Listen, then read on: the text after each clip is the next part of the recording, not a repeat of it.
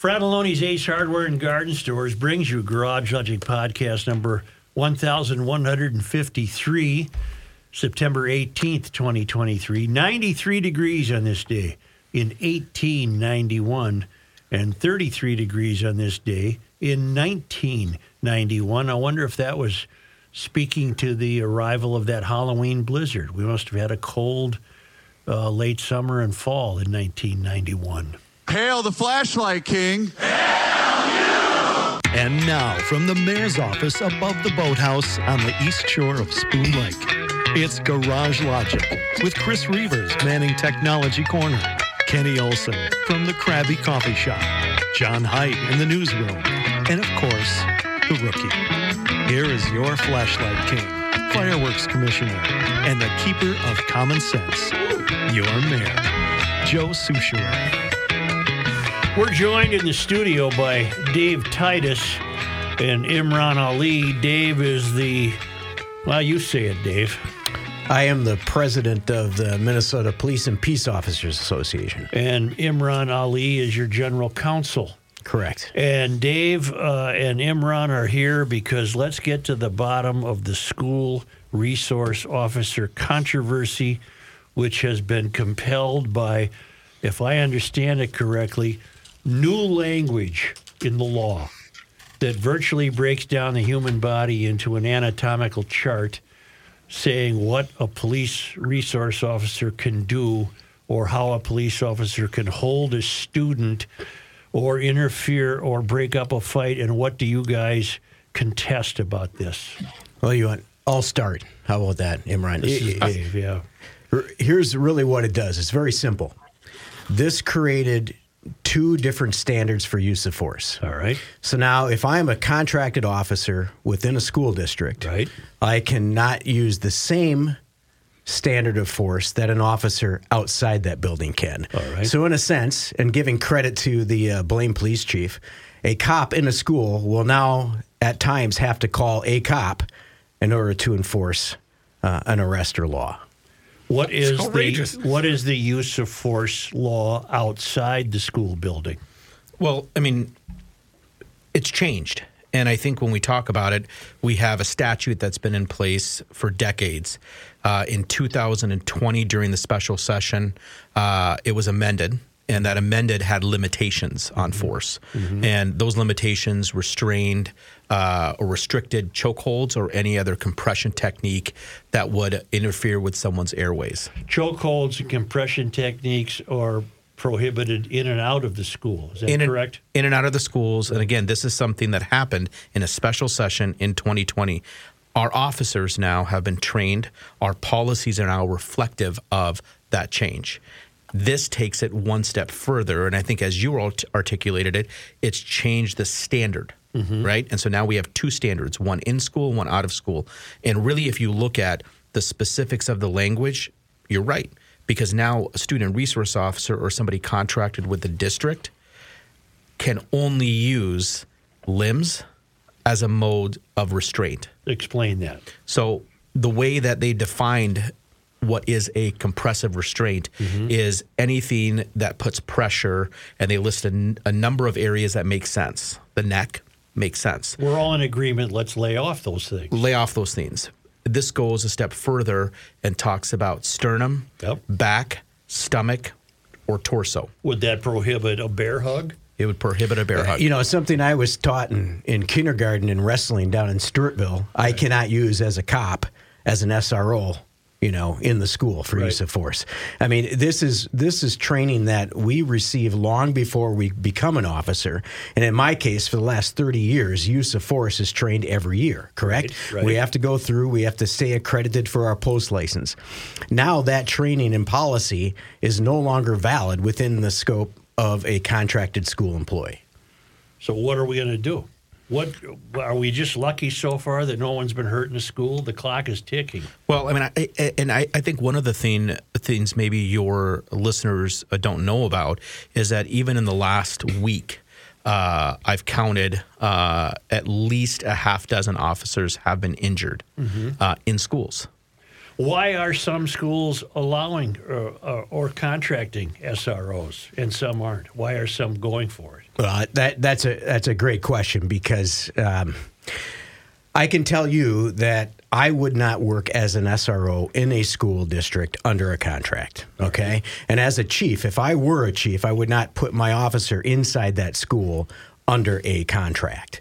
All the liability is being held by that individual police officer. And believe me, and I want to make sure this is perfectly clear, we believe very strongly that there needs to be officers in schools. Right. Absolutely, 100%. We support that. We think it's a very positive thing. It builds relationships, and those relationships minimize problems. Right. Right? Like a great cop in St. Paul, Mark Ross. He's the president of the St. Paul Police Federation. He was an SRO in Como. Right. He went to high school in Como. Right. He went to college in Hamlin. Right. And he became an SRO in Como High School. Right. He had relationships with students and staff. He knew who the troublemakers were, and he always said 98% of the kids there in Como want to learn and have a safe environment to do so. Right. The other 2% maybe are troublemakers, and even those kids want help. Everybody talked to Mark, right? And he was able to solve problems before they started. It's all about relationships. So we are firm believers that cops need to be in those schools, and that part is being missed in this debate. Let's get back to the question. Why are some schools having SROs? Are they taking a risk? Are those SROs taking a risk? Okay, as a cop working in a school, I'm taking all the risk. Right. All the liabilities are on me. I can be sued, I can be criminally charged, and I can face post-board sanctions because maybe I use the force that is proper that I've been trained with for the last 30 years, but now all of a sudden it changes in the middle of the night, and I can't use that same force. I am going to get dinged somehow, some way, right? So the chiefs that do this, there are probably a number of reasons, and these are what I have heard. One, they believe that the safety of the students and the staff to have a cop in there in case there is a catastrophic situation, it outweighs what the possible liabilities are with this new law. Now, granted, keep in mind the liabilities are held by the officer. I understand that. The other issue is budgetary. So many schools and departments that reach a contract for an SRO, the school district will pay 50 to 100% of that officer to be in that school district. So all of a sudden this law is now recognized by the police departments roughly, 5-6 weeks ago. And we have this short time span to figure out, all right, we have maybe 2-3 cops that are being paid for by the school district.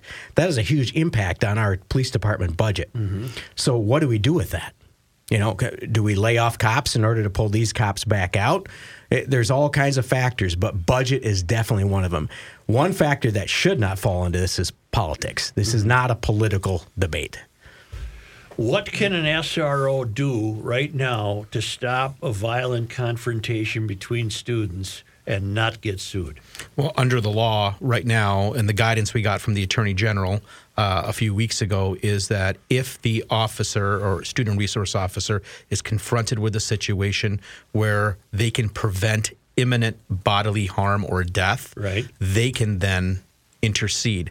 But the difficulty is when you look at reality, not a law school exam, but reality is that you're going to have situations where there are people where it may not rise to a level of imminent bodily harm. Right. And so then the officer has to wait. And we've seen this happen in a school last week, wait until one punch is thrown, and then they can then adhere to the law. Or as we've seen also last week, officer either being bit or struck, and then now because it's there. And so it's this, it's a law school hypothetical exam versus reality. And reality is that those situations are fluid. Those situations require a thoughtful response from a student resource officer. And one of the tools of de-escalation are to restrain and separate. Right. And that's now being taken away. But I think the public, to a great extent, is saying, well, why can't these officers just handle everything calmly? Why is this a controversy? Why is this new language in the law a controversy? Can't we trust these officers to be restraint. I got to think that sometimes these officers find themselves in hellacious conditions. It's a shame that we're having this conversation, but the truth is, you had a kid stabbed to death at Harding last year. The prospect of violence in a school is not unrealistic. That horse left the barn, I don't know what, you can put an arbitrary date on it, but a long time ago. And so now school resource officers are reality. How do you deal with the public response that says, these cops want too much. They just want to go in there and choke kids. They don't want to show restraint. They want to be tough guys or tough women. I personally don't believe that, but is that what you're dealing with? Sure. Go ahead. Well, I'll just be quick. Show me one example where an officer in Minnesota has restrained an individual that has risen to the level of unreasonable force. I personally could not show you one. The answer is there is none. Right. Yeah, we have to keep in mind that, there are individuals who don't want cops in schools, and there are individuals who are using rhetoric that has nothing to do with this law. Right? This is not George Floyd. This is not about putting a knee on anybody's neck. It's not about choking anybody out. That's all done, already illegal. This is all about a tool that officers need in order to make an arrest more safe. Mm-hmm. Less liability for the individual being arrested, for others around, staff and students, and the cop. Classic scenario. You have four kids. They're about ready to go to it, right? They're going to fight.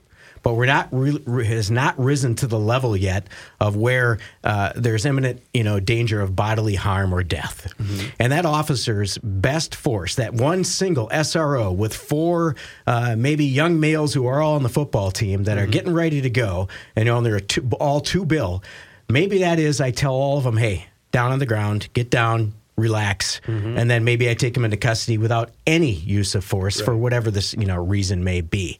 It is meant to make it more safe, not make it more dangerous. Right.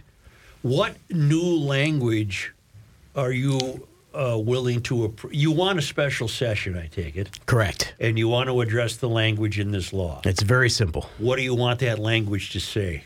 It is really simple. And by the way, the language that we have submitted from the Minnesota Police and Peace Officers Association, Minnesota Sheriff's Association, and Minnesota Chiefs of Police Association, all the same, a united message is that 60906, which is the governing statute for use of force mm-hmm. that has been amended in 2020, that should be the guiding principle as it relates to any conduct in or outside of a school. Okay, I get it.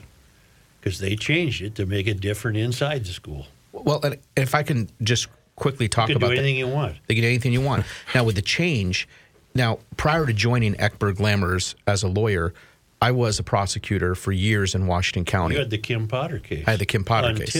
Until I decided to walk away. Right, because Keith Ellison took it over. Yeah, and so Keith Ellison prosecuted that case, and it resulted in a conviction. But the important part was during the Derek Chauvin trial, I watched intently. I watched it again since then. The Kim Potter trial, I wasn't part of it because I had left, but I watched it again. There are two pieces that the prosecutors used in that case, and that's training of officers and policies in a department. Mm-hmm. And now the same people that were clamoring about having a model policy and having officers trained are the same people that put this police officer language, snuck it into an education bill, mm-hmm. and now that is the law without adequate training, based on a different standard, and not contrary to the policies, because we've had to now react to this change. Mm-hmm. To me, that in and of itself. They pulled a fast one. Yeah, it's very important to note that this went. This never made it through a public safety committee in any way, shape, or form, right? If this would have gone the proper channels, we wouldn't be here today talking about this. It would have been knocked out. They would have absolutely, because people who know the actual topic would have voiced their concerns and their opinion, and we wouldn't be here today. But Dave, you said this isn't about politics. I would argue that it most definitely is about politics. You are facing a legislature dominated pretty much by an anti-police mentality, and I think. Basically, at the heart of this is, do you guys trust Keith Ellison and Governor Walz? Well, I'm not going to answer that part of it. Talk to your lawyer. He looks to his lawyer. You have your lawyer. Yeah, right. I'm right here. So, well, I mean, when I think what Dave said, it's not about politics. You're right. Politics have been inserted to it, into this. From our position, this should be apolitical. I agree. But the reality is that in the last few weeks, I have talked to more members, both in the House and the Senate, from the DFL that support this language change. So it is a bipartisan issue. This isn't just a Republican, a DFL. But you're right. The landscape in those chambers definitely changed things. So you guys need the governor to call a special session because only the governor can do that. Yeah, so there's two different ways. Number one, the governor, that's the best way because now we actually can get language out of a statute that gets safety back in our schools and puts our officers back up there. Another avenue is to have the attorney general, and again, this isn't the best of scenarios, but still, under a rule in Minnesota, the attorney general can provide binding guidance to schools relating to school matters. And as of even Friday, late afternoon, and all throughout the weekend, I've been in communication with the attorney general himself, as well as people in his staff, and we're hoping that maybe that's a bridge that gets us to February if the governor is not going to call a special session. But quite frankly, we need a special session to clear up this. Dave, in your role as the head of the federation or the association, what are you doing? Advising police departments to not provide officers? What we are doing is, and we have been very clear on this, we have been advising our members, which is rank and file officers, 11,000 strong in the state, that they need to contact their labor representative and labor council on options to not work a school under a contract. Meaning, if we can convince the chiefs to not work a school under a contract, but still provide law enforcement to a school under the direction and guidance of the police chief, that would be preferable. And if there was no contract, the department would be paying the salary of the SRO? Absolutely. That is the issue, yes. Right. And that is, if you've paid attention to this topic, this aspect of it, that is what the Ramsey County Sheriff's Office has done. Right. Provide service not under a contract. That's right. So Ramsey County are paying for it. Correct. That's right. I don't know where you go from here. I hopefully we can get it fixed, because I can tell you this, Imran is absolutely right. There are Democrats and Republicans that both recognize that this language is extremely problematic. I mean, they do. When I said it's not political, I meant it should not be political. Right. But I can tell you this, there is an extremist side to this issue that most likely does not want officers in a school, right? And those individuals are holding leadership hostage. We need to overcome that, because this is about officer, student, and staff safety. It should not be about politics. It should not be about defunding or diminishing police presence. Are there any Republican legislators holding leaders hostage? My answer would be no. Well, not that I'm aware of. You know. Right. But there are what we call DFL legislators holding leaders hostage. They have cozied up to an anti-police movement. They were the defunders. Yeah, there is a list of, the last we saw was at roughly 30-some from the DFL party that were opposed to any special session to rectify this. But that should not necessarily make any difference to Wall's decision. He can, despite what those 30 are saying, he can still say, I don't care what you're saying, we're having a special session. Well, and I think what it really comes down to is, sure, the governor can say that, but as the governor does that and then there's infighting within a party, nobody wants that. And so it's trying to figure out what that language is. Can it pass a test with even the most extreme side of that party? Mm-hmm. And if it can, then we call a special session, just like they did several other times, to pass legislation and get it done. We can do it in a day. Right. We can do it in 2 hours. Right. It just, that process needs to start. And right now, we think that the language that we've provided assuages everybody's concerns. All of the stuff that you see in the media that's, these trigger words or phrases about not putting a knee on a neck, right. That ship has passed. That's right. And by the way, law enforcement's agreed to that. Even though that's the law, right. We're trained in it. We recognize it. We understand it. That's what we advise our officers to do. Mm-hmm. And again, I want to reiterate that we want cops in the school. Mm-hmm. It's that simple to us. Mm-hmm. Fix this now and get cops back in every school. You've seen the list. There are schools that need cops in them, mm-hmm. and they need to have those relationships, continue with those relationships between the staff and students. Is the percentage of schools not providing SROs increasing? It has over the last week, yes, yeah. Significantly. Yes. Brooklyn Park was probably the largest to note recent. Woodbury came out as well last week. Right before that, yeah. Yeah. What happens if you're successful and this wording is removed? What do we go back to? You regular put SROs back in the school? Should be status quo. And that's what chiefs are waiting for. And you can grab a guy by the scrum of the neck saying, "Hey, knock it off here, Jeffrey and Michael. Let's figure this out." I'm not sure your analogy is exactly what I would. We're used to that. I wouldn't go for the scrum of the neck. That's not really legal. It's really not in the policy. You would be able to grab them physically to separate them. Well, Matt, we simply would go back to status quo. We have the same standard use of force that we have on the street. We can use in that building or at that football game. Okay, got it. And did you use the word assuages? Assuage. Yeah, that F. It's French. He doesn't use word, big words. That word, F that word. That word's on the list, too. Imran, he can't use big words. He's not allowed. I'll let you know exactly where it is. Okay, trouble. Thank you. I can't even spell it to look it up, but okay. Imran, how long have you been in the United States? How long have you been in the United States? Yeah. All my life. I was going to say, you speak better than Rookie. And you know. How long have you been in the United States, Rookie? Not long enough. I'm still learning. At least we got that now, there. Now, are you an officer that's also an attorney? No. So I'm a prosecutor, was in Washington County. Now I'm in private practice at Eckberg Lammers. Okay. And I do a lot of law enforcement training, and one of my larger functions is to serve as a general counsel. Okay. So I'm the legal beagle. What can we say to you fellows other than we agree with you and good luck? Just keep the fight. What can the public do? What can Chris Reavers sitting at home do? Here's a parent who sends two young boys off to grade school every day. I don't know. Is there a school resource? Are there school resource officers in grade schools? Sure. Well, there are. Not all of them. You mean public elementary schools? Elementary, yeah. Absolutely. Yeah. Not many, but yes. So I think one of the things they can do is we have a website, and that website is www.savesros.com. I was just looking it up. Is it Save SROs or Protect SROs? Well, and that just brings up the larger point, because I would have to imagine that the vast majority of parents in the state of Minnesota sending their kids to public school, they want SROs in school. Absolutely. It can't even be close. Yeah.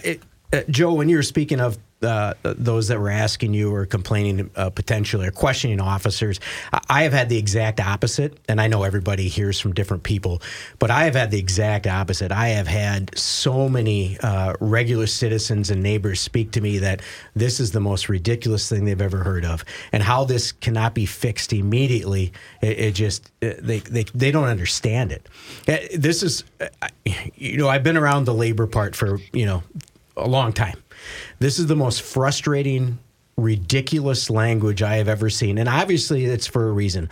It was snuck in to an omnibus bill that we have nothing to do with the education bill. Imagine if public safety determined what school's curriculum was. It just makes no sense. It'd be better. I've heard that too. Yeah. But I'm hearing the opposite. I'm hearing a lot of frustration from parents who appreciate, and most SROs want to be there, and they are a positive impact for the staff and the students.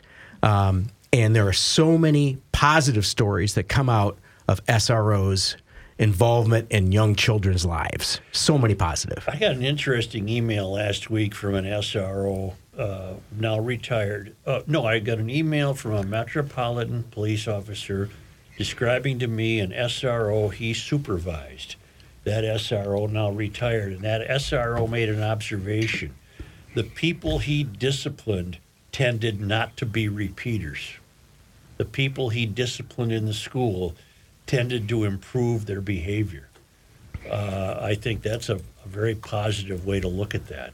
I agree. I mean, he didn't beat him up. I'm just saying he separated fights. He had talks with them, and the next thing you know, he wasn't having a problem with those kids again. Yeah, and I believe that is more the norm than not, because let's face it, a lot of youth who do have problems but still are attending school, right? They want to go on a positive path. Yeah. They just need a little guidance. And sometimes that's an adult figure where it's a male or female SRO that just gives a crud, right? Right. Yeah, they connect. Right. It is supportsros.com. Supportsros.com. Thank you, gentlemen, for being here. Thank you for having us. Thank you for having us. And I hope it works out for you. Because if it works out for you, it works out for all of us. Yeah. Amen to that. Right now, parents are sending their kids out the door every morning with their fingers crossed. You know. True, and I'll make sure to get rookie at thesaurus. Yes, I can't spell thesaurus either. I can't. Helpful. When are you going to retire? I've got 30 years on, and I'm age 55. Not sure. Okay. I hope it's soon. Probably got another 20 in me, I suppose. Yep. Okay. I would hope so. Just like Joe. I mean, what the hell? All you guys retire. I'm still working. Right. I don't get it. He'll listen to the show every day while he's sitting in his rocking chair on his porch. Thank you, Imran Ali and Dave Titus. Thank you. Thank you. Thank you all. We'll take a break. Good to see you. All right. Thank you.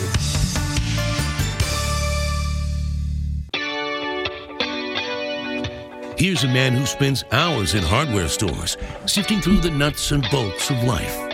Joe Soucheray. GLers Rich salutes you. The owner and proprietor of Maple Grove Lock and Safe wants to thank you for your longtime loyalty. Hope to keep serving you for many years. He's one of us, folks. He's a GLer, longtime GLer.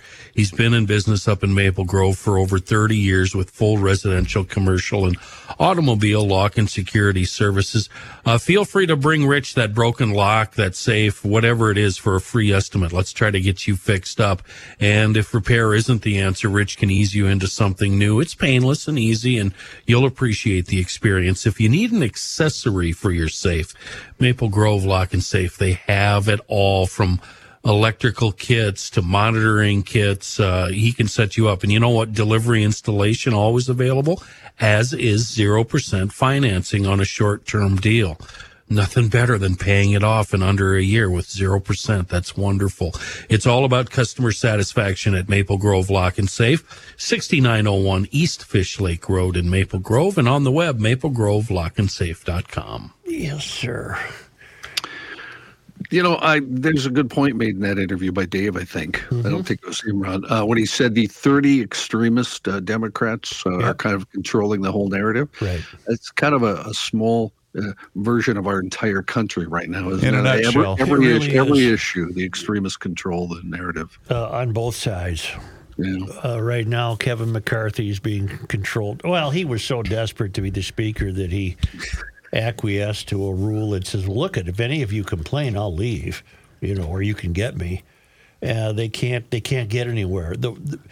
This is increasing proof that the third rail really isn't acting for us.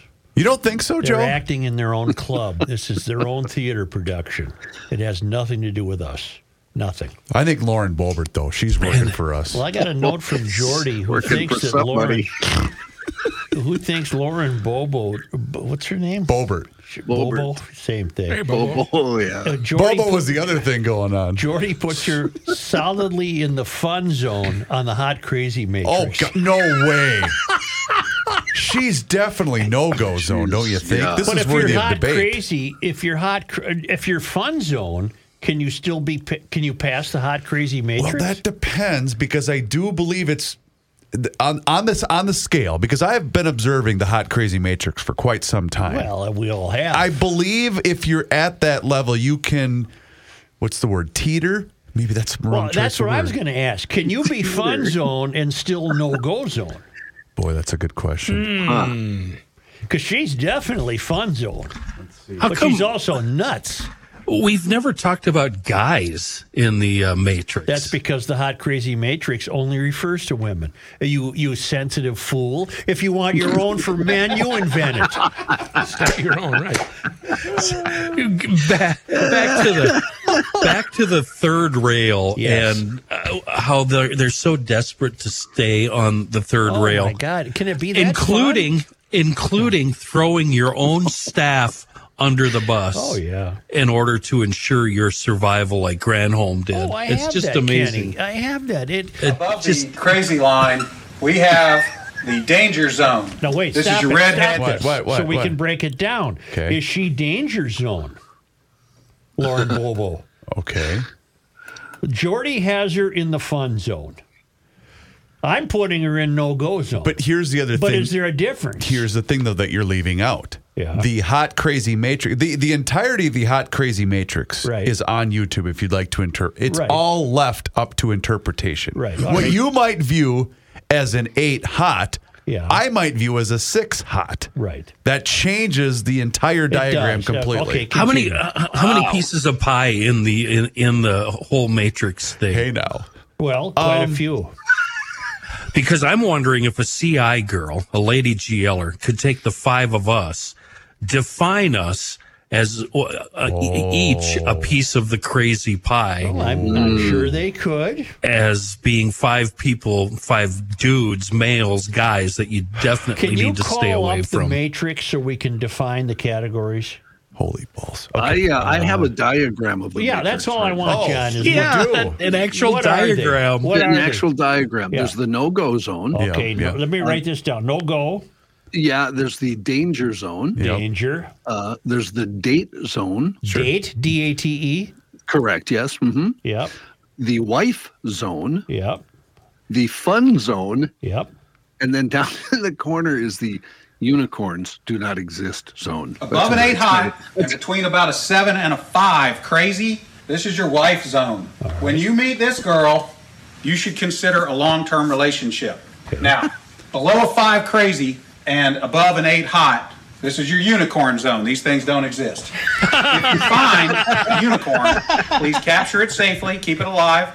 We'd like to study it and maybe look at how to replicate that. Right.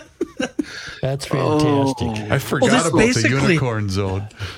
Basically what he said, it's the old game. What is it, Chris? Smash it, marry it, or run like hell, right? Isn't that a game? Kill or marry. Yeah, you're right. Yeah, you're right. Yeah. Except President there's much more vulgar terms to those, but yes, much more. Right. President Joe Biden's energy secretary, Jennifer Granholm, refused to take responsibility after an incident involving her administration's push on the left's Green New Deal went haywire. You'll recall that Jennifer Granholm, the energy secretary in the Department of Energy, which has never produced any energy, went on a completely theatrical tour last week, driving an EV. To stopping in towns and getting on the stump and giving a speech about how great... she went on the grand tour only to run into a situation where she was coming into a town in Georgia and her advance people, in order to save a charging station for her, blocked a charger with a gas-powered car, so infuriating an American family out there on a road trip that needed to charge their car that they ended up calling 911. Oh! In the aftermath of that, we learned that Granholm is throwing people under the bus right and left for this. She blamed her staff's poor judgment after police were called for clogging electric vehicle chargers with a gas-powered car. During a House Science and Technology Committee hearing, the Biden staffer was grilled by Representative Scott Franklin, R. Florida, over the incident that occurred in Georgia during her 4-day EV road trip in June. According to a 911 call, Granholm staff left drivers up in arms after they blocked open chargers with a non-electric car outside a Walmart while the Biden administration official was bearing down on that location. Ooh. Let me just say I have a fantastic young staff, just fantastic, Granholm said. It was just poor judgment on the part of the team. Because she needed it. God knows what this cost the taxpayers to send this person out on this road trip. Franklin pressed Granholm on why her staff blocked the charger, to which she responded by saying, I can only imagine they wanted us to continue moving.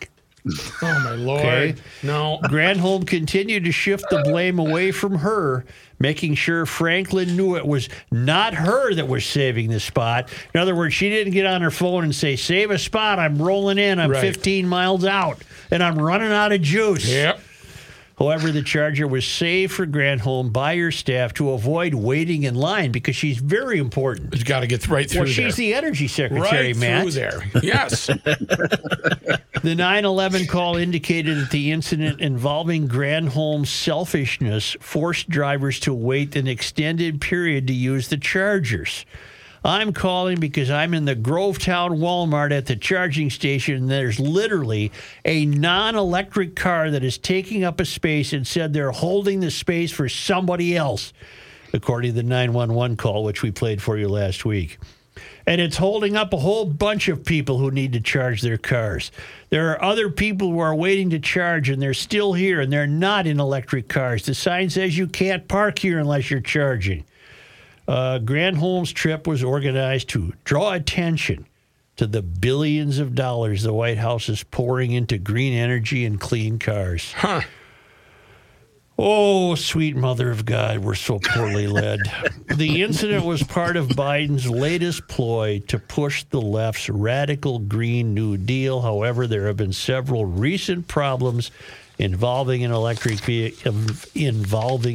vehicles. Biden's Transportation Secretary Pete Buttigieg admitted he has faced several issues with charging his electric vehicle at unreliable charging stations. Despite this, however, he continues to push for EVs.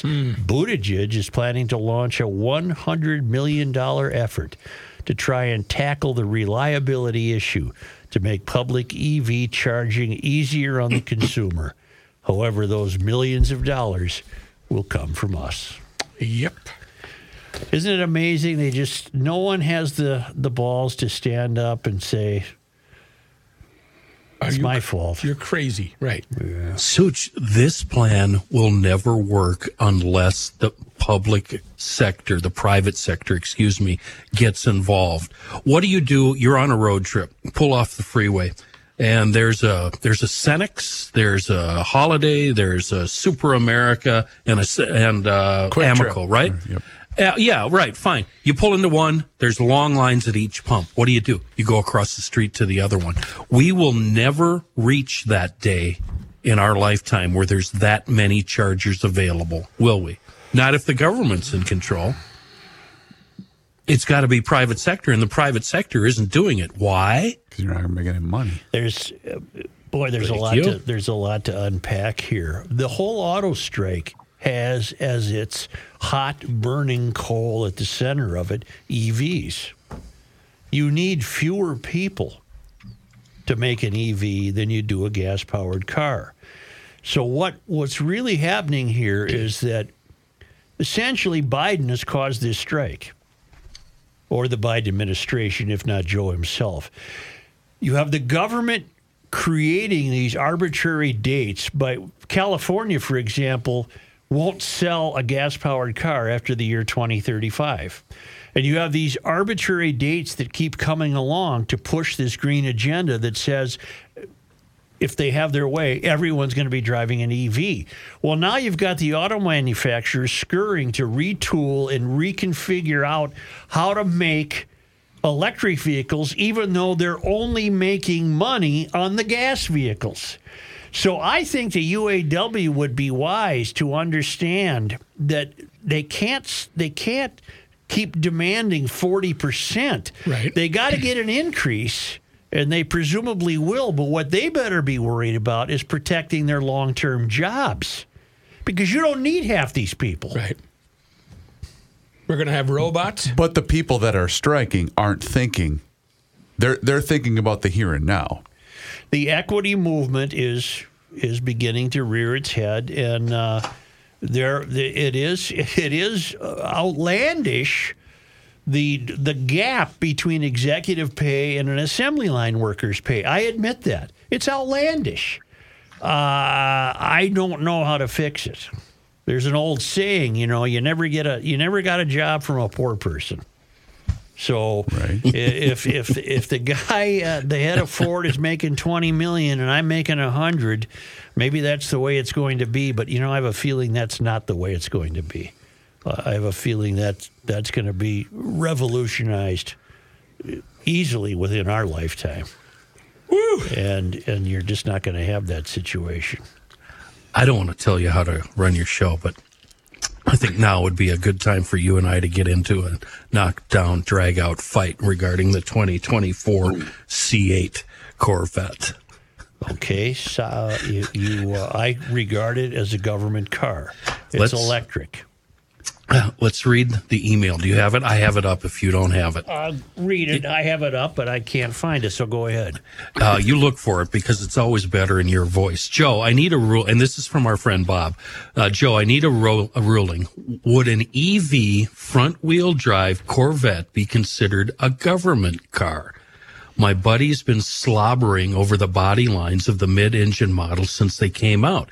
He told me he broke down and ordered a hybrid model for 2024. I hadn't heard and went to the Google. I'm guessing with the front-wheel, all-wheel drive electrical assist and a max of 655 horsepower, it might be a fun driving experience. Joe, this thing is awesome. It is, and I have no doubt that it probably goes 0 to 60 in 2 seconds. It's 400... I'm not exaggerating. I bet it's 2 seconds. No, I'm not going to fight that. 495 horsepower and 470 pound-feet. That's for the V8. But when you combine it with the two electrical motors that run the front engine, it's a 655 horsepower from the factory, a Chevrolet. Mm-hmm. That's amazing. You can go up to 45 miles an hour on the engine, so you can sneak out of the house at 3 in the morning if you have to. But you can still do 200 miles an hour on the freeway. Kenny, this would be so much cooler if you were doing this in the Wooderson voice. I just got to throw that in there. Talking some real bleeping muscle. 2.5 seconds, Joe. It goes 0 to 60. Wow, God, right. And you hate waiting that long. Yeah. To me, it's a government car. I don't care. That's my ruling. It's a government car. Let me tell you what Melba Toast is packing right here. All right, we got 411 posi track out back, 750 double pumper, Edelbrock intake, board over 30, 11-1 pop up pistons, turbojet, 390 horsepower. We're talking some bleeping muscle. That ain't a government car you're describing. It's a Chevelle. Yeah. Well, I don't know. You have to admit it'd be fun to take it out for a stroll. Of course. Yeah. My God, I drove a common. What was it? A Bolt or something? No. I drove a VW. Yeah, a VW. They're fast. What are you gonna do? You're just gonna put the pedal to the metal. Stretch the cable, you know? Okay. I guess we're done, Joe. Yeah. That segment's over. Man, I love when I win the argument. Win the argument. May I tell you that I got a great email from John Harrington. He says, I'm not the famous John Harrington from Stillwater who sent you several emails about our great experience at Ecofund a couple of months ago. Yes, he is. He's the same John Harrington. Well, we had a great job done by another of your sponsors this weekend. Friday afternoon, I got home from trying to golf, and one of our garage doors would not go up. I looked at it, and the spring was broken. This was 3 o'clock.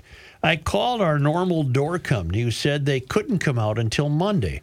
Our son and wife, with 4 boys, including one with cerebral palsy, were coming from Sioux Falls midday Saturday, and we like to let them park in the garage at the bottom of the steps because they have to bring in a lot of stuff. They would only come over. My company would only come over the weekend for a $450 emergency visit fee. So I said no and called Precision Garage Door, who said they couldn't get to it that day, Friday, but how about 8 to 10 tomorrow, Saturday morning? Of course I said yes. The technician, Brian, texted me at 7:30 Saturday morning and called and was at our house in 10 minutes. Since it is a large door, 10 by 16, he offered to install a 4-spring unit. The cost was the same as if it had been a weekday. He was done in less than 2 hours. It gave me enough time to get to the grocery store for weekend vittles before our son arrived at 11 a.m. Brian is a great guy who did a great job, and we now have a new garage door company, signed not the famous John Harrington from Stillwater. I'm telling you, he's got a new garage door guy. Got it. It's the whole family. Precision Door of the Twin Cities. They're a Garage Logic family. They serve the metro and western Wisconsin, as you just heard. They don't charge more for weekends. They get the job done quickly. They know your time is valuable, their time is valuable, and they'll take care of everything. Find your own experience with these people at precisiondoormn.com.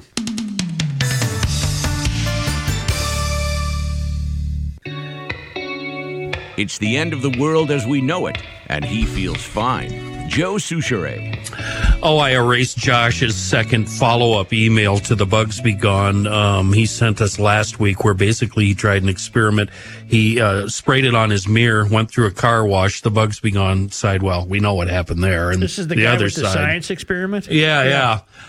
He weighed back in, and because I gave him grief about the small size of his spray bottle, he said, well, because all the normal spray bottles were gone, so it was either buy a gallon or buy that little pocket size. Here's what you do.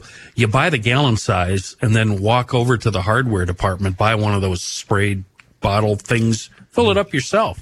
Then you've always got one at the ready.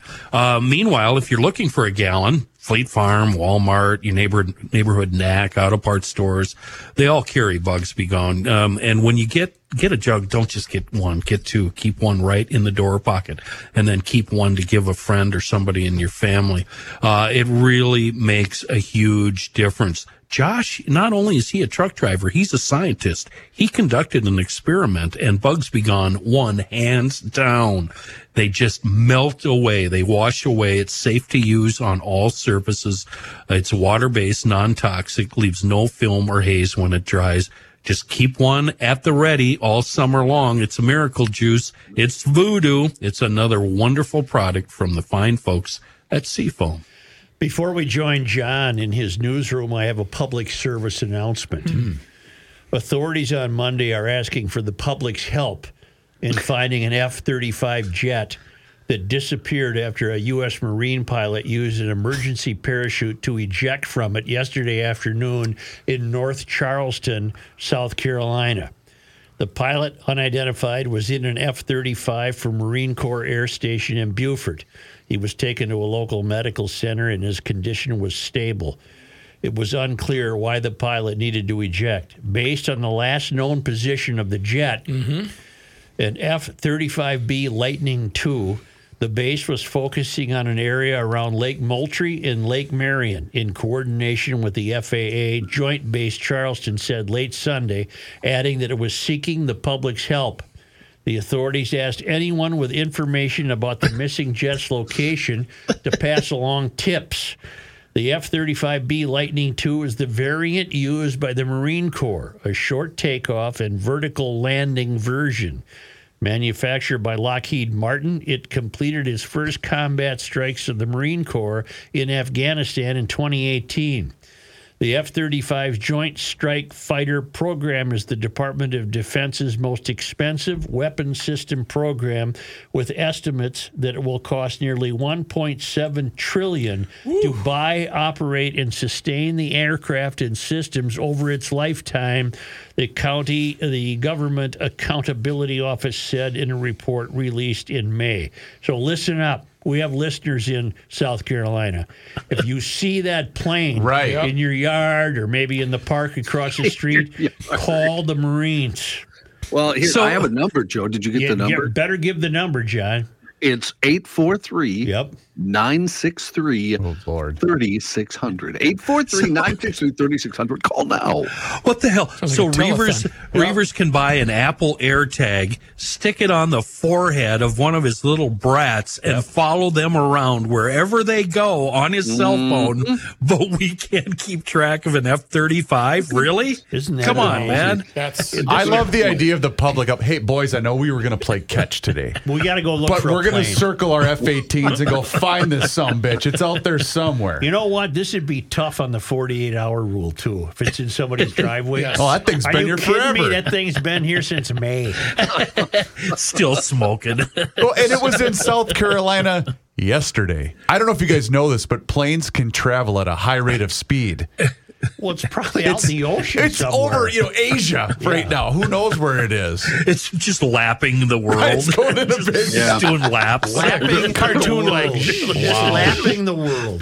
There was one story that described it. It could be a zombie plane right now. Because I like that. Yeah. Let's hope it crashes in China. That'll freak them out. We live in really interesting times, don't we? How we have a missing $68 million jet. I agree, but is this a case of incompetence, which I think it is, or is this a case of we just didn't hear about it in 1974 because we didn't have social media and all these avenues that allowed us to know that this was happening? Well, what you're suggesting is a bit ridiculous. You're suggesting that we routinely have lost jets. Oh, we've lost a plane. Are you kidding me? Oh, yeah. You ought to be able to keep track of a jet. Joe, and after watching Top Gun Maverick 48 times, I am an aviation expert when it comes to this. Hey, Chris, don't we lose like 230 a year or something? I mean, it's a huge number. It's huge. We don't know. It's huge. UGE. Here's John Heidt in his newsroom. London. Why, thank you, Madrid. Yeah, Bangkok. You. Moscow. The Twin Cities.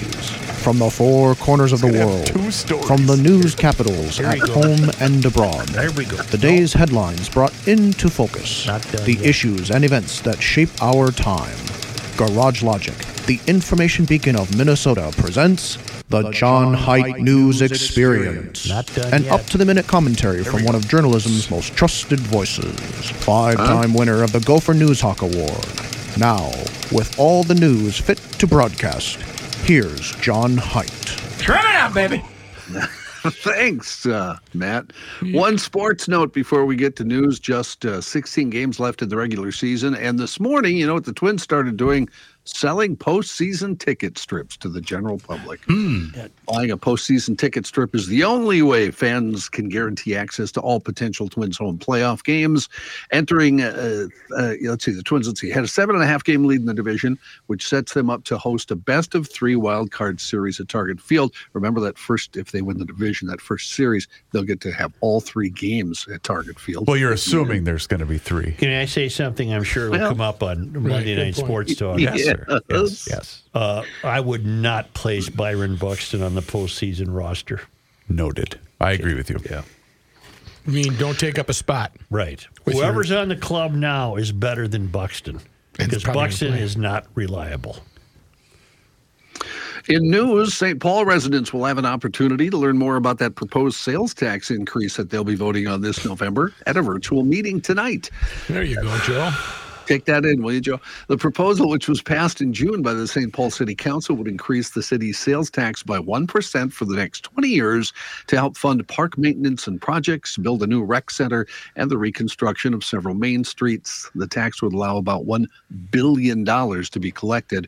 The Union Park District Council and the League of Women Voters of St. Paul are hosting the virtual forum 6:30 to 8 tonight. If passed, sales taxes in St. Paul would be nearly 10%. The highest in the state. Worth it. Opponents say they're concerned some people may decide to shop outside of the city because of the high tax. Nothing? Really? Nothing? So if you go to the drugstore and buy $30 worth of stuff, here we go. Is that $3? That's pretty close to $3. Yep. That's correct, Joe. Cash money, man. That's your money, Joe. Did you say billion with a B, John? Billion in 20 years. Yep. Wow. Another tax that will never go away. Well, no, but we all know. Well, if you'd like to make your feelings noted, Joe, the virtual meeting tonight, the mayor will be there, as will Sean Kershaw, the director of St. Paul Public Works, Andy Rodriguez, who's the director of Parks and Rec. Yes, Kenny? It's a virtual meeting. What are the shots? I only go to real meetings. Yeah, what are the chances he'll be able to... Can I say that into my mouth? Yeah, exactly. The first 2 weeks of September compared to the same time period a year ago, violent crime has stayed about the same in the Parks and Rec system in Minneapolis. Property crimes are down about 20%. That according to Minneapolis Park Police Chief Jason Otto recently presented the latest crime stats to the Parks and Rec Board of Commissioners.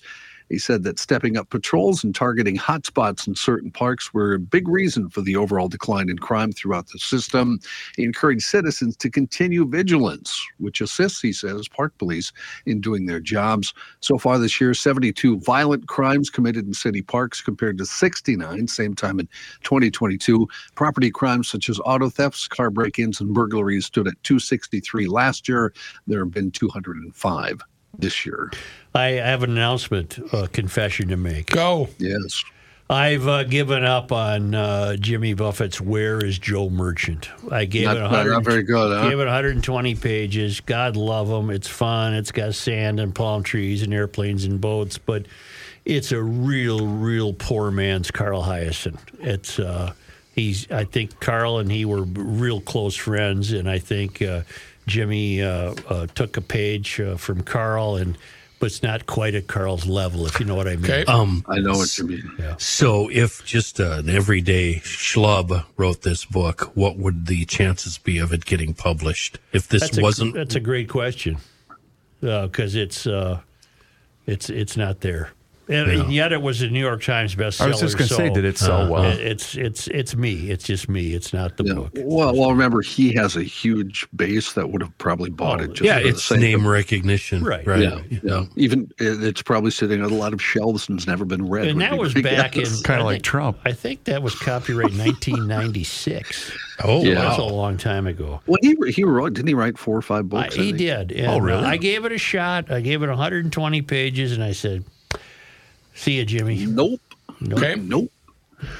Too many apples.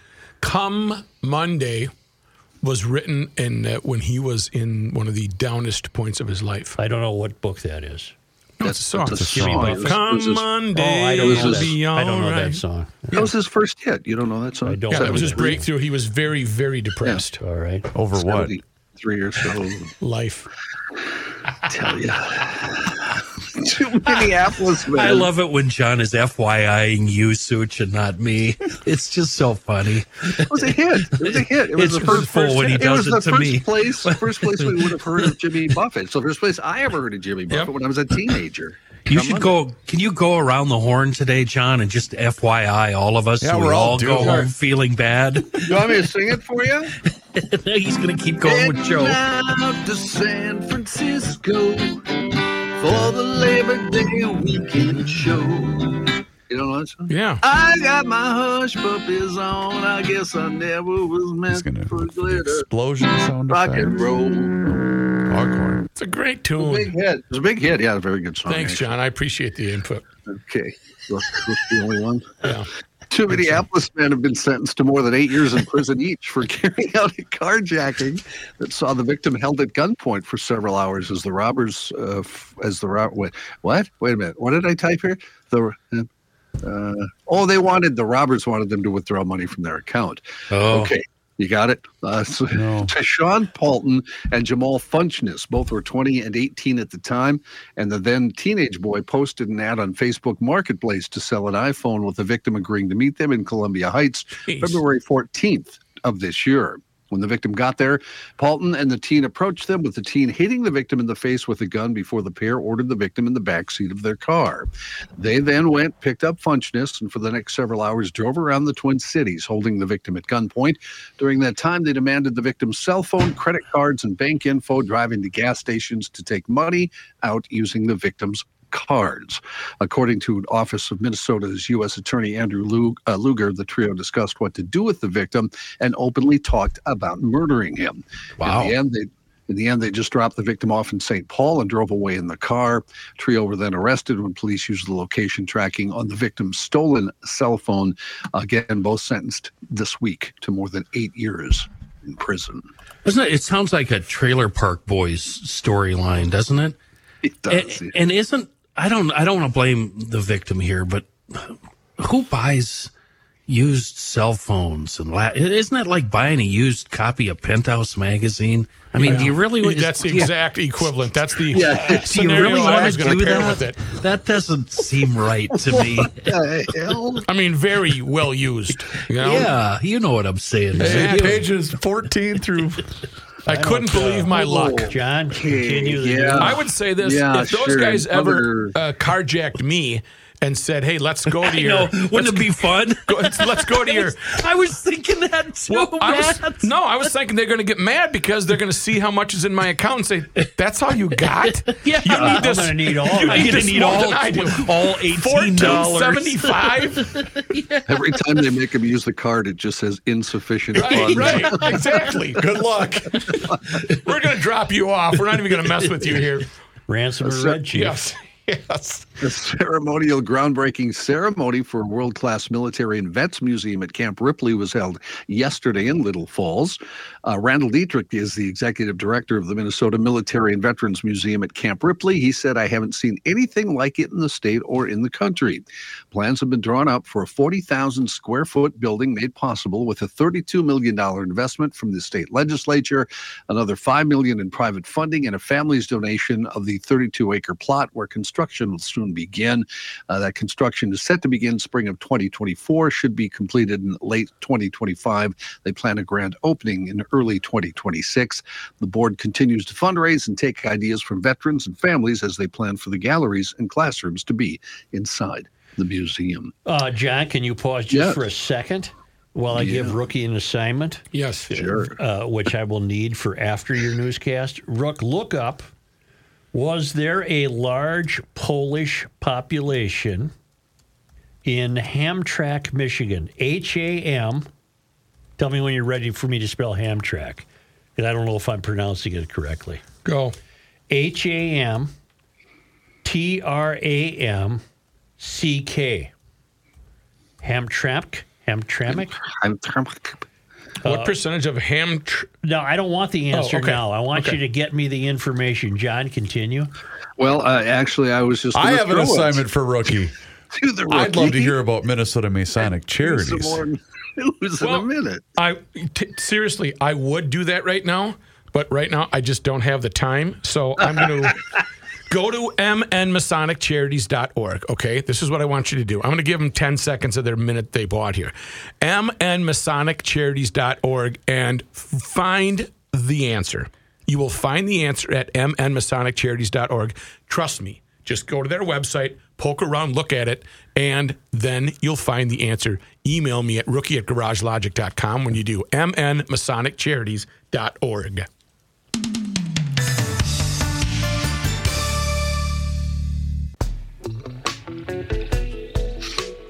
You cannot stop him. He'll just make a move. Joe Soucheray. Right now at Ecofund Motorsports in both Forest Lake and Burnsville, Scootstar electric bikes are 25% off MSRP. You can get a popular Beach Star step-through electric bike for $14.99. Bentelli electric bikes starting at $13.99. Yamaha full suspension mountain electric bikes are on sale for $34.99. That's a grand off MSRP. Go. Bentelli scooters that average 100 and plus miles per gallon are $12.99. Those are the gas-powered scooters that turn every urban errand into an adventure. And as lovely as it is outside and as lovely it's going to be for the next 10 days, 2024 Yamaha snowmobiles and a full line of 2024 ATVs are in stock at EcoFun Motorsports. And here's the announcement I've been waiting for. What? They're taking reservations for winter storage in the scooter motorcycle program. It starts at $270, and with the storage, you get full battery tendering, a spring tune-up, oil change, the whole deal, so you're ready next spring. Pickup and drop-off is available for an extra delivery fee, which I gladly pay and find entirely reasonable. As much as I love garage art, I've got enough stuff in the garage that it really helps me to have the scooter stored elsewhere, and EcoFund takes care of that for me. It'll take care of it for you. It's EcoFund Motorsports in Forest Lake. It's on Highway 97, almost immediately west of 35, and in Burnsville on the Service Road of Life near County Road 42. Thank you, Joel. In other news, more news on the auto workers situation. Auto workers threatening to amp up their strike if wage offers do not improve. Stellantis, one of the big three, had offered its workers what it called a highly competitive wage increase of 21% over 4 years. But UAW President Sean Fain yesterday on CBS News talk show Face the Nation called that definitely a no-go. He said, we're prepared to do whatever we have to do. The membership is ready. The membership is fed up. The UAW is demanding improved conditions across the board for its workers, including a 40% pay raise over the next four-year contract. All three companies have been offering raises of around 20%, that being GM, Stellantis, and Ford. Boy, 20% strikes me as pretty good. Mm-hmm. I guess it's not good enough, Matt. It would be for me. Yeah. Former President Trump attacking what he called liberal Jews this morning on his social media website, Truth Social. What? Trump published a list of his Israeli-related accomplishments during his tenure at the White House, and above that list this morning, he put a caption that read, just a quick reminder for liberal Jews who voted to destroy America and Israel because you believe false narratives. In the past, of course, the former president has caused uproar among American Jews when he accused them of disloyalty to Israel on several occasions for not being more supportive of him. Trump also was criticized by various Jewish organizations after meeting with Kanye West and white nationalist Holocaust denier Nick Fuentes at his Mar-a-Lago resort in November. George Bush doesn't like black people. How long before Kanye West and that thing he walks around with are put in a home somewhere? Not soon enough. It's just a dreadful blight on human race. Go ahead, John. I have a report. The bad news. We can't find an $80 million stealth fighter jet. Yeah. That's the bad news. Right. Yeah, let's bring us down. The good news is our stealth technology is very good. Oh, good. We can't find the damn thing. We can't find a plane that can drop a bomb through the porthole window of a ship 48,000 miles away. That's stealth. Jan Wenner, who co-founded Rolling Stone magazine, also a co-founder of the Rock and Roll Hall of Fame, has now been removed from the Rock and Roll Hall of Fame's board of directors after making disparaging comments toward black and female musicians. After he created a firestorm during publicity for his new book, The Masters, and after this came out, he apologized within hours. His book features interviews with Bob Dylan, Jerry Garcia, Mick Jagger, John Lennon, Bruce Springsteen, Pete Townsend, and Bono, all white and male. Asked why he didn't interview women or black musicians, Wenner responded, it's not that they're inarticulate, although go have a deep conversation with Grace Slick or Janis Joplin. Please be my guest. You know, Joni was not a philosopher of rock and roll, meaning Joni Mitchell. She didn't, in my mind, meet that test. Talking about black artists, he said, you know, Stevie Wonder, he's a genius, right? I suppose when you use a word as broad as masters, the fault is using that word. Maybe Marvin Gaye or Curtis Mayfield. I mean, they just didn't articulate at that level. Well, after he took some static about that, he apologized late Saturday through his publisher, saying, in my interview with the New York Times, I made comments that diminish the contributions, genius, and impact of black and women artists, and I apologize wholeheartedly for those remarks. Wenner co-founded Rolling Stone in 1967, served as its editor or editorial director until 2019. He also co-founded Rock and Roll Hall of Fame, which was launched in 1987. You in the back there. Does that do his remarks remind you of anything? I instantly was reminded of Ted Koppel nailing Al Campanis to the floor. On a whatever that show was that Ted Koppel had. Nightline. Why aren't there more black baseball managers? And poor Al Campanis, who didn't know what day it was to begin with, had no earthly idea how to old school baseball. I mean, old school. And he was not equipped or prepared to answer such a question and couldn't. Ultimately looked terribly foolish, said something like, well, I don't know if they have the faculties or something. He was words he didn't know how to use. And the upshot, of course, he was fired from the Dodgers and he was hung in effigy and was shamed. And Wenner's remarks surprised me. They remind me of that episode. Mm. But he comes across in interviews as very pompous. I think he just thought. Yeah, I think he thinks he can say anything and get away with it. And well, that's the worst. Well, then you know what? He's a little too clever by half because he's not smart enough to know that you can't say that to the New York Times. Yeah, like you shouldn't be able to say it to anybody. Well, no, but you know what I mean. The New York Times is going to jump on that. A little too clever by half. Mm-hmm. Yeah. Yeah. Matthew, could you tell me what he's talking about? I have no idea. Well when you're clever and a half. When you're half clever and a half. When you're half clever, you're not quite there. You're about halfway there. Once you're fully vested in clever, you're 100%, so you're clever. So if you're clever by half, you still got some work to do, right? You're almost there. Yeah. You know halfway. What? I think I understood. I did too. That was accurate. I, you know what? I'm going to accept that because I never knew what it meant anyway. That was no. I'll take that. That was no. Joke's on you. Look it up. That was no. Assuage. Are you done with Hamtramck? Yes, I got my stuff. Okay, look up clever by half. One more thing, Such. Yeah. One more thing, Joe. You know Ted Koppel knew what was going to happen before he even asked that question. Of course I did. Yeah. Clever in a way that is annoying or that causes problems.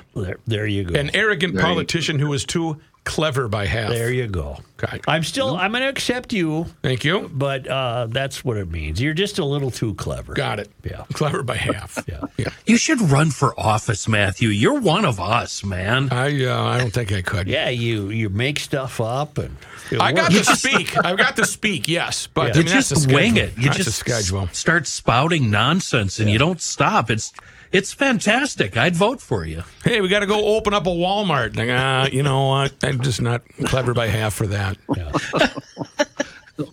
What? No, that's not. They wouldn't take me out in public. They'd be like, no, why don't you sit this one out? They'd be like that? It was something similar. Can I take my vote back? Yeah, I want to cast it elsewhere. John, would you, you're done, I think. Oh, am I? Okay. Well, what else you got? Because I'm looking at my watch here. But, you know, if you got to go, you got to go. Well, no, what are you going to do? Give me something to go out on big. Yes. Tell me something good. Wow. Do you want funny? Do you want serious? Oh, we got options now. I didn't know. We got a la carte. It's a la carte news. Let's go funny. Funny. Okay, let me go to the bottom. Funny how? Like I'm a clown. I make you laugh. I amuse you. This one's funny, I think. See how I qualified that immediately? Three friends took it upon themselves to manage a Nashville hotel for a few hours. After a late night of partying, the trio was unable to check into their room at La Quinta Inn and Suites because that's the only reason you did this story. For what? Well, no, but they checked in there because there were no employees in sight. They were trying to check in. And so what did they do? They started working. Played office. They put the whole thing on TikTok after checking in to make sure no one had fallen asleep behind the desk or in one of the back offices. The friends began to answer phones, greet customers, and even set up the breakfast buffet. They eventually found one employee, but it was a maid who didn't know what was going on either and said she hadn't seen anyone in a couple of hours. They reached out to the general manager, whose phone number they found, but he was on a business trip in California and wasn't aware there were no employees at his hotel.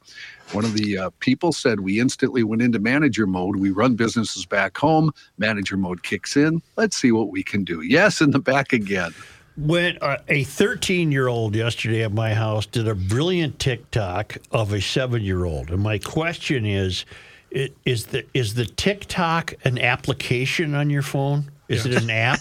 Yes. That allows you to cut and paste and in other words, the filming was really interesting.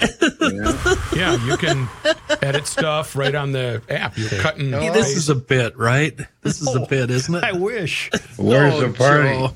Oh, Joe. It was really clever. Is it an application? Yes. Application. When's the last time you heard somebody call an app an application? How do I have this video that I can cut? Yeah. Yes.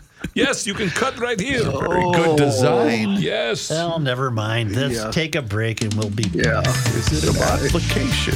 Application. Is there Polish people in here? Let's go here. Yes. Where is she? Hey, everybody. It's John here, and I want to tell you how you can eat stress-free this spring with Factor's delicious ready-to-eat meals.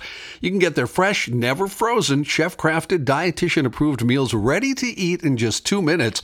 Weekly menu of 35 options like Calorie Smart, Keto, Protein Plus, or Vegan and Veggie. And they use premium ingredients like filet mignon, shrimp, truffle butter, broccolini, and asparagus for the no-fuss meals that get rid of the hassle of prepping, cooking, or cleaning up. Just heat and serve. My favorite, the jalapeno lime cheddar chicken. Customize your weekly meals to get as much or as little as you need, and you can pause or reschedule deliveries to suit your lifestyle. Head to factormeals.com/GarageLogic50 and use code GarageLogic50 to get 50% off your first box plus 20% off your next box. That's code GarageLogic50 at factormeals.com/GarageLogic50. You get 50% off your first box plus 20% off your next box while your subscription is active. Hey, Pat. That's good. You cannot stop him. He'll just make a move. Joe Soucheray. All right, I have what could be the world's greatest example of windmilling. We get new ones all the time. This one's a doozy. And I asked Rookville, I wonder if I'm pronouncing Hamtramck, Michigan correctly. I didn't get a pronunciation. I have it in my mind. Hamtramck. I have it in my mind that Hamtramck was almost exclusively Polish Americans. Okay, here it is. Hamtramck. Hamtramck. All right, Hamtramck. Yep. And the reason I thought that is because in 1987 or 88 on assignment, I went to Detroit to cover the Deuce, mm-hmm. Pope John Paul II, who was, if I'm not mistaken, Polish. Yes. Right? Yes.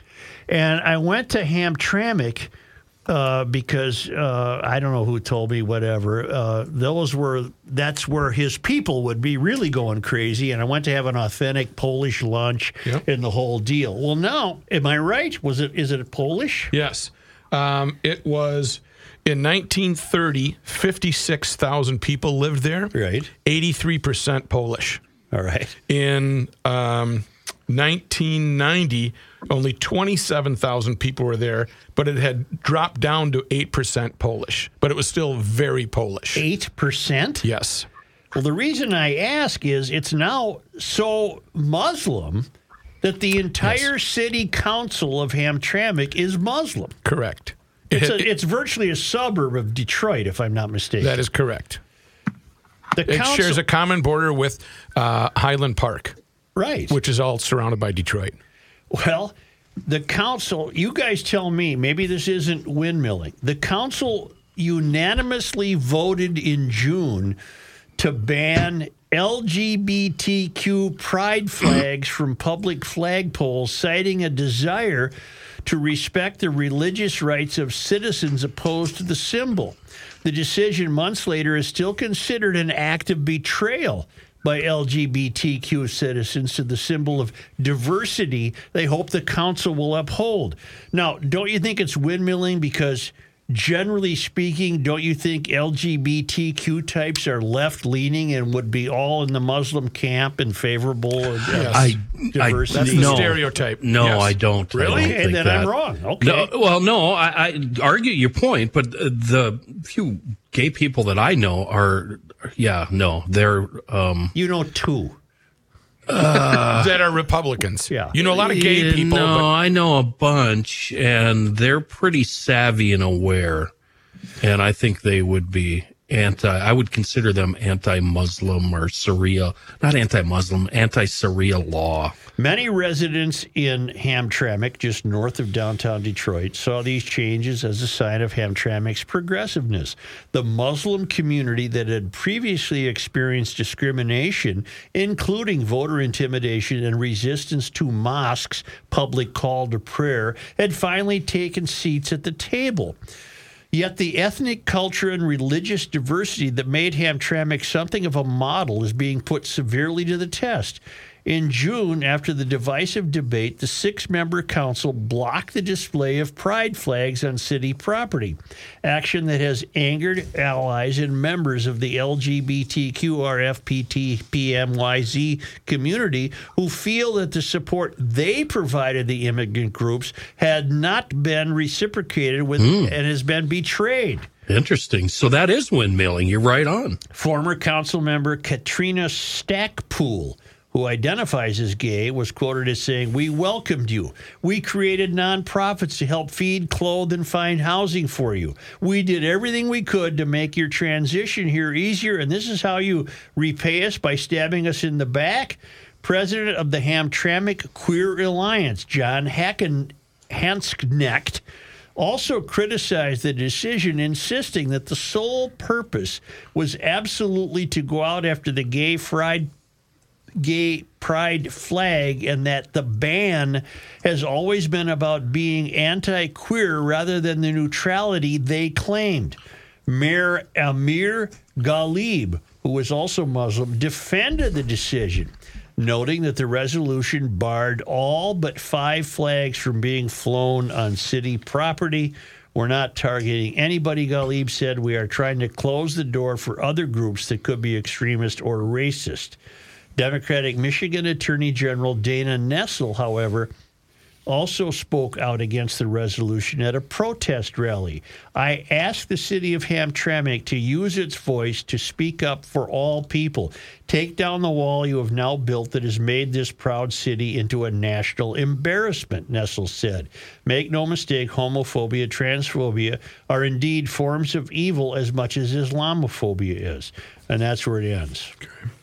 This is a fable, the scorpion and the frog. Oh, it doesn't end there. The motion allows for the flying of 5 different flags on public property: the U.S. flag, the Michigan flag, the Hamtramck flag, the prisoner of war flag, and a unique flag, representing the nations from which many Hamtramck citizens hail from. Well, currently, wouldn't that be Arab nations? I guess so. As opposed to Polish, Poland. Well, there you have it. It's you know what it is? It's a fine kettle of fish.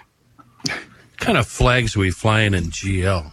Just the GL flag and the American flag. Well, there you go. To be perfectly honest, we can't even get the GL flag ordered. We're having a tough time getting GL flags. Whatever happened to the redesign committee for the GL flag? Well, that was your committee. Oh, that was me? That was you. Yeah, I gave up on that. Gave up a quick fight. Lost interest right away. There's some famous people from Hamtramck. Rudy Tomjanovich, remember the basketball player? Yeah. Which makes sense. That's a very Polish name. That's Polish.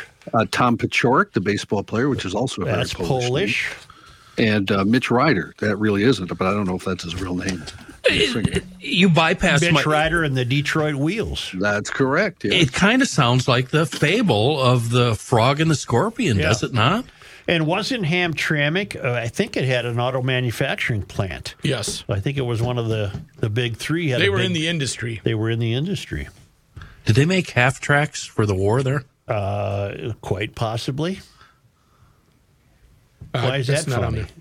Half tracks for the war. Hamtramck. I wasn't laughing. Hamtramck, those little Jeep things? Kenny thinks it's amusing. Only because they come to see. Half tracks, Hamtramck, I think. Is that why you're laughing, Kenny? Yeah. Thank you, Kenny. I think he was thinking of a deep track. Okay, Kenny. Okay, meatheads. Wow. I got it right away. Try to keep up.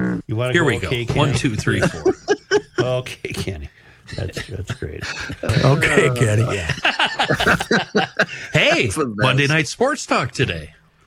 We think. Is Pat here? Patrick. I am here. He's here. Yes, sir. There he is. Only because they come to us all the way from the traveling Lymans, who are still in Eden Prairie, Minnesota, on this day. September 18th. In 1844, Captain Seth Eastman became commander of Fort Snelling for the second time. On this day, September 18th. In 1902, Aurelia Weldon, one of the earliest female African-American boxers, was born in Minnesota. She studied music at McAllister College, earned recognition as a world female champion bantamweight, and eventually moved to New York City and performed in musicals at the Apollo Theater. Isn't that a confusing this day in history? Yes. She studied music and was a champion bantamweight fighter. Aurelia Weldon. On this day, 9/18. We just lost him. Al Quie was born near Denison in Rice County, beginning in 1958. He represented the state in Congress for 10 consecutive terms, during which he advocated legislative bills relating to education, agriculture, anti-poverty, and labor issues. In 1979, he was elected governor as an independent Republican. Mm-hmm. Thank you mightily, GLers. Thank you, because you're GLers. Yes, Johnny. One more point, just to wrap it in a bow there. The General Motors Detroit Hamtramck Assembly Plant, right on the border of both cities, it says, was one of the automaker's premier facilities and closed in March 2019. I'll be damned. So there was a big GM. So all there. My memories of Hamtramck are correct. Wow, like yes. a steel Don't trap. Don't question my brain. Like a steel trap. That's right. And don't forget to keep your eye out for that missing jet. You find that jet, call the Marines. I'll keep an eye out for you. 843. Hey, keep an eye out on YouTube, because Garage Logic has a YouTube page that you can subscribe to for free. Yes, I said a four-letter F word, free. Then when you go to the Garage Logic Town Council at garagelogic.com, that's only $10 a month or $100 a year, but the entertainment value is in the trillions. It's priceless. That is the Garage Logic Town Council.